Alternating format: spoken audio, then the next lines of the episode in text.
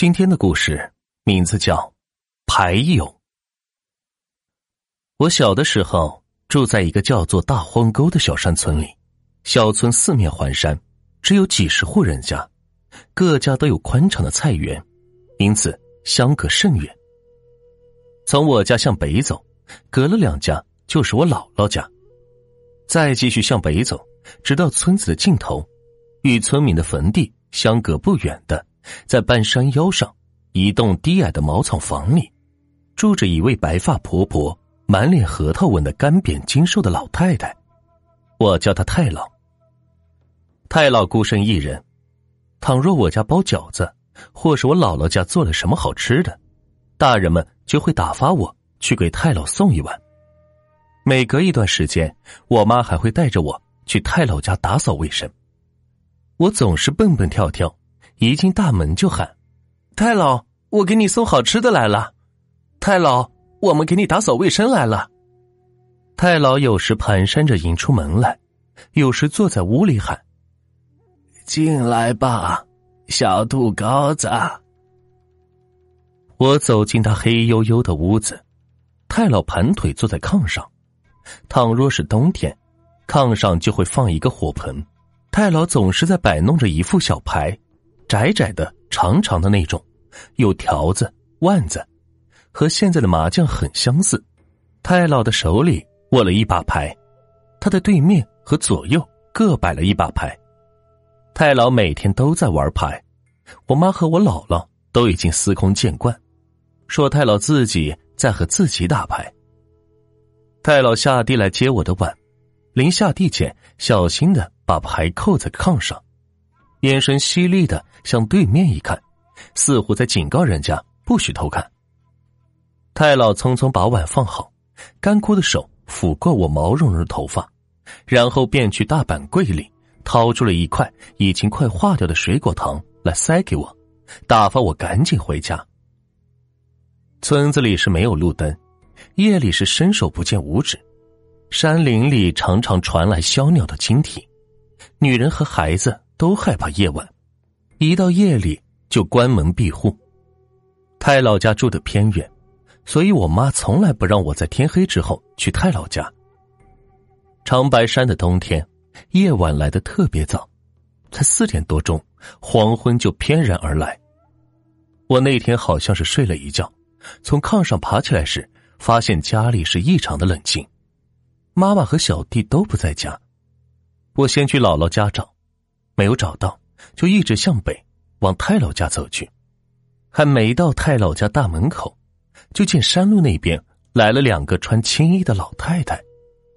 两个人脚步轻盈，有说有笑，到了太老家门前，还不忘抿抿头发，扯扯衣襟，也不知道他们是怎么开的门。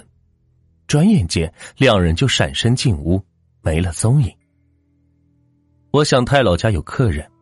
我妈妈也一定在这里，便连忙跑过去。可是太老的门已经插得死死的，我推了几下，是纹丝不动。没有找到我妈，没有叫开太老家的门，我很是不甘心，便绕到菜园里，扒开棉窗帘向屋里看。屋子里似乎没点灯，却并不黑暗。太老坐在炕上，我刚刚看到那两位老太太。一左一右的坐在他的身旁。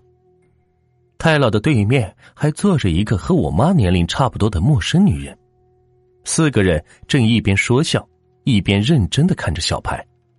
哈哈哈！哈，喝了。太老乐滋滋的喊了一声，把手中的小牌一套套的摆开。三个人是看了一眼，纷纷把手伸到屁股底下，拿出钱来交给太老。看着那么一大把花花绿绿的票子，我很想拿在手里帮太老数一数。我拱进棉窗帘里，伸着脖子往里看，既想看太老赢了多少钱，又想看看我妈在不在。不想一脚踢在了一块木头上，只听咕咚一声，屋子里的人立刻是警觉了起来。坐在太老对面的女人说：“我得回家看看。”可不能让别人占了我的房，这我可是花了大价钱的。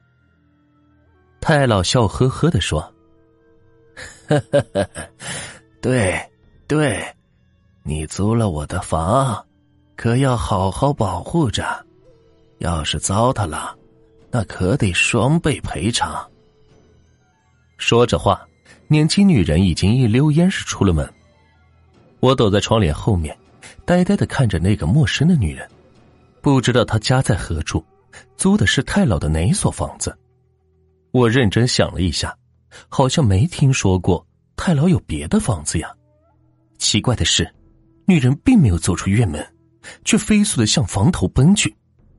那里是用四根粗壮的木头支起来的苞米篓子，阁楼上储藏着苞米，下面只有四根柱子。四周是全无遮挡。